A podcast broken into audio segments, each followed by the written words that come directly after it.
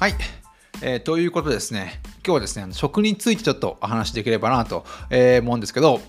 のポッドキャストではですね、食について何度か取り上げてきまして、その食がですね、どれだけこうビジネスの、パフォーマンスとかこう日々の、生活に影響を与えてくるかっていうところはお話できていると思うんですけど、ちょっとそのね、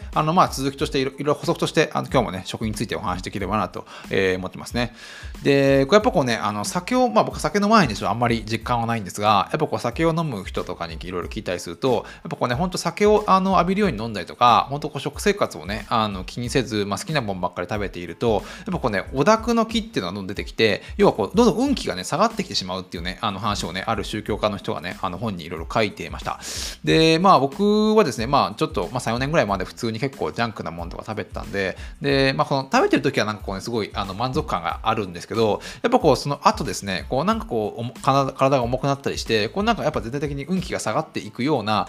気がするんですよね。これやっぱ自分のなんか欲望に任せてこう動いてるというか。で、以前のポッドキャストでこう村上春樹さんとか宮崎駿さんとかがこう、ね、自分の欲を抑えることによって、食欲とかそういう、ね、ものを抑えることによって、要は世の中からこうアイデアを、ね、こうキャッチできるような状態で体を作り上げてるっていう話をしたんですけど、やっぱこう欲を抑えると、やっぱこうなんかちょっとやっぱ科学的なこうエビデンスはもちろんないんですが、こうやっぱ運気が上がっていくような気が上がっていくというか、こうアイディアとかがこう出しやすいというか、なんかそういった感じがするのは僕だけなのかもしれないですけど、そんな気がするんですよね。で、よくですね、その国のなんだろうな、その国や地域のですね、こう品格とかを知りたければ、その国のですね、公衆トイレを見れば分かるよっていうことをよく言われたりするんですけど、これ結構やっぱ人間にもこう当てはまっていて、で、その人はやっぱり顔を見れば、やっぱその人がね、どういうものを食べているかっていうことがなんとなく分かるようになってくるんじゃないかなと思うんですよ。で、これやっぱこうその何を食べてるかっていうところが、こう顔の締まりとかにかなり影響をしてきて、やっぱ実際その人の品格自体が徐々にですね、顔に現れてくるということなんじゃないかなと思うんですよね。で、こう手とか足とか、骨とか、脳とか神経とか全部なんですけど、実際こうやっぱこうね、人間の体の器官っていうのは、全てこう食べ物によってこう作られるわけですね。逆にこう食べ物以外で、こう使える器官っていうのはもちろんないので、そこをちょっとね意識してもらうといろいろ面白いんじゃないかなと思うんですけど。で、こう人間の、細胞っていうのはなんか60兆個の、細胞にできているってことは、なんとなく皆さんご存知かなと思うんですけど、で、その細胞っていうのはこう日々ですね、こうやっぱり生まれ変わってるんですよね。で、その網膜みたいに本当こう1日2日でこう生まれ変わる細胞もあれば、骨みたいな感じでね、こう何年もかけてこう変化する、体の器官っていうのもいろいろあるんですけど、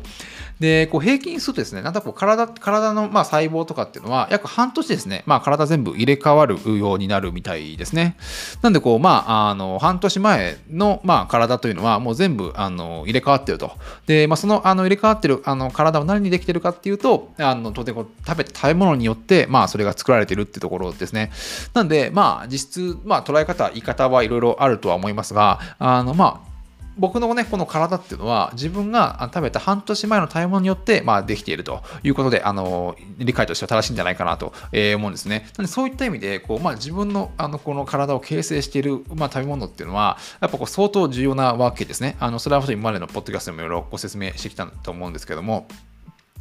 で、その食べ物に関して、どういう捉え方をしていけばいいのかっていうのは、その人の考え方とか、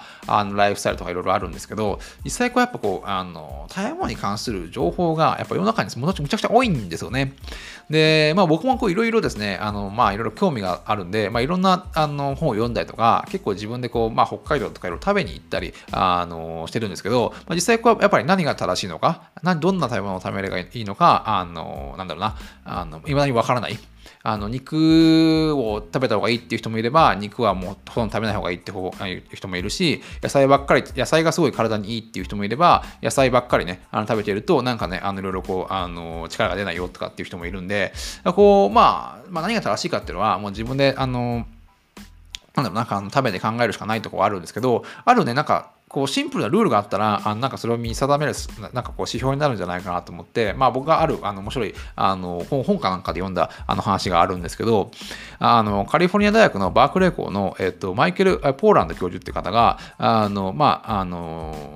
食べ物を判断する上で、なんかシンプルなルールをね、一個ね、持った方がいいって形で、こういった、まあ、彼はですね、この3つのなんとなくな、なんだろうな、そのシンプルなルールを挙げてるんですけど、で、1個目が、おばあちゃんが知らない食べ物を食べてはいけないと。お、なるほどって感じですね。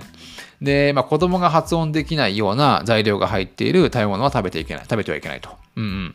で、まあ、ドライブスルーで買えるようなものは食べてはいけないっていう形で、まあ、おそらくですが、この今見た、3つのルールに従って、まあ、食べ物を選んでいけば、まあ、おそらくですね、まあ、体に良くない、まあ、8割から9割ぐらいの食べ物をですね、なんと回避できるんじゃないかなと思うんですね。なんで、まあ、こういったなんかある程度自分の中でこう指標があると、なんかね、一つこう、食べ物にしてもかなりいろんなものをね、必要ないものをね、体から遠ざけることができるんじゃないかなと思うんですよね。で、これやっぱ食べ物に関してというか、まあ、食生活全般のところではあるんですけど、やっぱそう、こうコンビニとかファミレスとかがこう当たり前になってくると、やっぱこう、なんか、なんだろうな、こう食べ物を食べるのが当たり前とか、もう本当にこうなんか食べ物ってこう食事ってのは一つのこうなんだろうな、こう一日のルーティンみたいになってしまっていて、なんかこうやっぱこうなんだろうな、食べ物に関する感謝みたいなのっていうのも結構薄れてきていて、まあ、僕も全然人のことは言えないところはあるんですけど、やっぱこう例えばこういただきますとかっていうのとか、ごちそうさまの意味とかっていうのを結構探っていくと、やっぱこうなんかちょっとこうなんかね、こう食文化についてちょっといろいろ学べるところもあるんじゃないかなと思うんですよね。例えばこういただきますっていうものの、まあ、意味っていうのはまあ、古くをたどっていけば、その動物とかね、植物の命を、まあ、いただきますという形で、まあ、最初にこういただきますというとか、ごちそうさまっていうのも、まあ、当時はですね、こうなかなかこうまあ、食べ物を手に入れるのも大変だった時代だったんで、まあ、そのいろいろね、ごちそうさまってこうなんていうのかけるって走るとかっていう字を書くじゃないですか。なんでこういろんな方が自分がね、今口にしているものは、まあ、いろんな方がこういろんなとこ走り回って、まあ、用意してくれたものだよっていう、まあこうね、感謝の意味を表している、まあ、言葉らしいんですね。なんでこうそういったなんかこう直接こう栄養には関係ないところも含めて、こうなんかなんだろうな、精神的なところも結構探っていくと、まあ、食がね直接こう体に与える影響っていうのもかなり変わってくるんじゃないかなと思うんですね。で、まあ、前回かな、結構前に、テニスプレイヤーのジョコビッチの話をちょっとさせていただいたときに、まあ、彼はですね、実際、まあ、まあ、当然こう、そこそこ名のあるプレイヤーだったわけですが、そう食をね、徹底的にこう見直すことによって、そのね、そこそこのプレイヤーから、そう世界一のね、テニスプレイヤーに、まあ、なったということで、結構彼がね行ったこう食に関することが結構いろいろ話題になってるんですよね。まあ、グルテンフリーをやったってことなんですけど、で、まあ、本当それ一冊でね、本に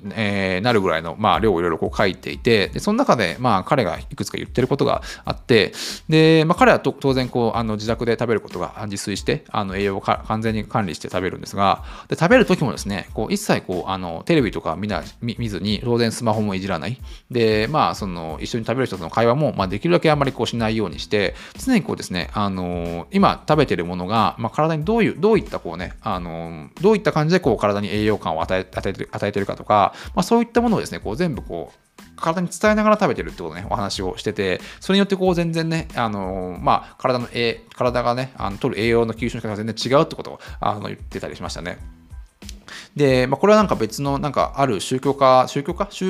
か食に関するなんかこうちょっと宗教チックなスピリチュアルな人の本にも書いてあったんですけど、食べる時にこう噛むごとに一回一回こうありがとうって言うと、まあなんだろうな、こう少ない量で自分のね食欲の満足感をね満たすことができるってことを言っていて、もう何回も噛むほどそこに感謝を伝えれば伝えるほど、本当にこう短い、まあ、少ない量で満腹になるってことで、まあまあよく最近朝食の方がいいっていうね、いろいろ話も出てきてるんで、まあ、そことね、まあ、いろいろやっぱこう精神的なところが絡み合ってくるところが、まあ、一番こうなんだろうな、食べ過ぎず、まあ、体を満足させる一番の方法なんじゃないかなと、個人的には思ってはいるんですけど。で、まあ、まあ、本当今はですね、こう食の乱れが原因で実力のね半分も出せてない人が結構大勢いるらしいんですよね。で、まあ、こう人間の実力って、まあ、そんな実は大きく変わらないらしいんですよ。まあ、もちろん頭がいいとか足が速いとか、まあ、いろいろ、まあ、コミュニケーションが得意とかいろいろあるとは思うんですが、まあ、そんなに変わらないと。まあ、ある経営者の方が言うには、まあ、変わったところで5倍ぐらいだろうということを言っていて、で、そのなんか自分の持ってる実力をその 100% で 100% 全部出し切れてない人が結構いるんですね。だから 50% ぐらいしか出し切れてないのに、ちゃんとこう食もとって睡眠もとって、ちゃんとやることをやれば 100% 出せるのにっていうところがすごいもったいないなというところなんですね。なんで結構やっぱり、特に、健康ですね。健康、特に食べるものっていうのはやっぱ相当結構そのパフォーマンスに影響してくるところなんじゃないかなと思うんで、そのジョコビッチがね徹底的に見直したってところはそこなんじゃないかなと、思うんですね。なんでこうやっぱこうビジネスとかでもパフォーマンスを出すためにこれはジョコビッチも言ってたんですけど、テニスでこうパフォーマンスを出すためには、テニス以外のこともね学ぶ必要があるってことを言っていましたね。なんでそこはこうビジネスパーソンとかも同じなんじゃないかなと思うんですけどね。で、本当の意味で、幸福な人っていうのは、本当に本当にいいものを、本当ちょっとだけ食べることによって、そこで大きな満足感を感じるらしいんですね。結構やっぱり、ヨーロッパの人とか、小食だし、あえて結構ゆっくり、食べる人も結構多いんじゃないかと思うんですけど、日本、結構それと逆になってしまっているような気がするんですよね。結構、どこ行ってもなんかご飯は大盛りにしますかとかって結構言われたりとか、できるだけ早くね、ご飯、お腹に全部、ご飯を入れて、すぐ仕事に向かうみたいなことも日常茶飯事だと思うんで、そこをやっぱ変えていくことによっていろいろですね長期的に見ればかなりビジネスのパフォーマンスが上がっていくんじゃないかなと思うんですよね。でこれから世界が間違いなく直面するであろう高齢化社会に向けてですね日本の長寿とか和食とかそういったね最初に申し上げた食を通じて運気を上げるっていうねなんかもう海外の人が聞いたらですねすごいうさんくささ満点のところまで多分それがですね多分今後日本の文化を海外に輸出していくですね一つのキラーコンテンツになっていくんじゃないかなと思うんですよね。なんでそういったところをですねちょっと見直しながらですねいろいろ食に関して意識を高めていくことによってかなりですねいろいろパフォーマンスも上がっていくんじゃないかなと思ってますね。